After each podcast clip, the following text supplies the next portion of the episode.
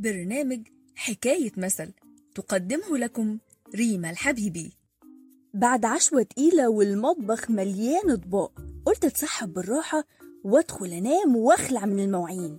ولا من شاف ولا من دري لكن لحظي ماما قفشتني وقالت لي لا ده في المشمش مفيش نوم إلا لما المطبخ يبقى بيبرق. أسكت يعني؟ طبعا لأ سبت المطبخ مكركب وقعدت وسألتها وقلت لها ليه يعني في المشمش؟ ما هي فاكهة متوفرة عادي مش نادرة يعني ولا حاجة. فقربت مني وقالت لي دي حكاية طويلة جدا تعالي أقولك الحكاية.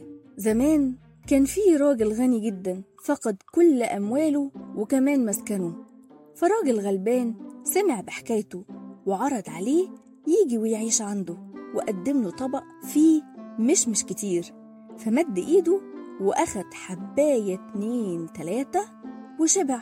تاني يوم جاب الراجل الغلبان طبق فيه عنب وقدمهوله فأخد عنقود اتنين تلاتة أربعة وبقى عمال ياكل كتير جدا. فالراجل الغلبان قال له ما تاكل واحدة واحدة. فقال له لا ده في المشمش.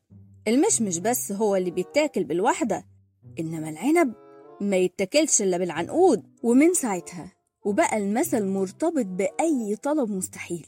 أي طلب مستحيل يتقال له لا ده في المشمش. قول لنا بقى كام مرة في حياتك قلت في المشمش؟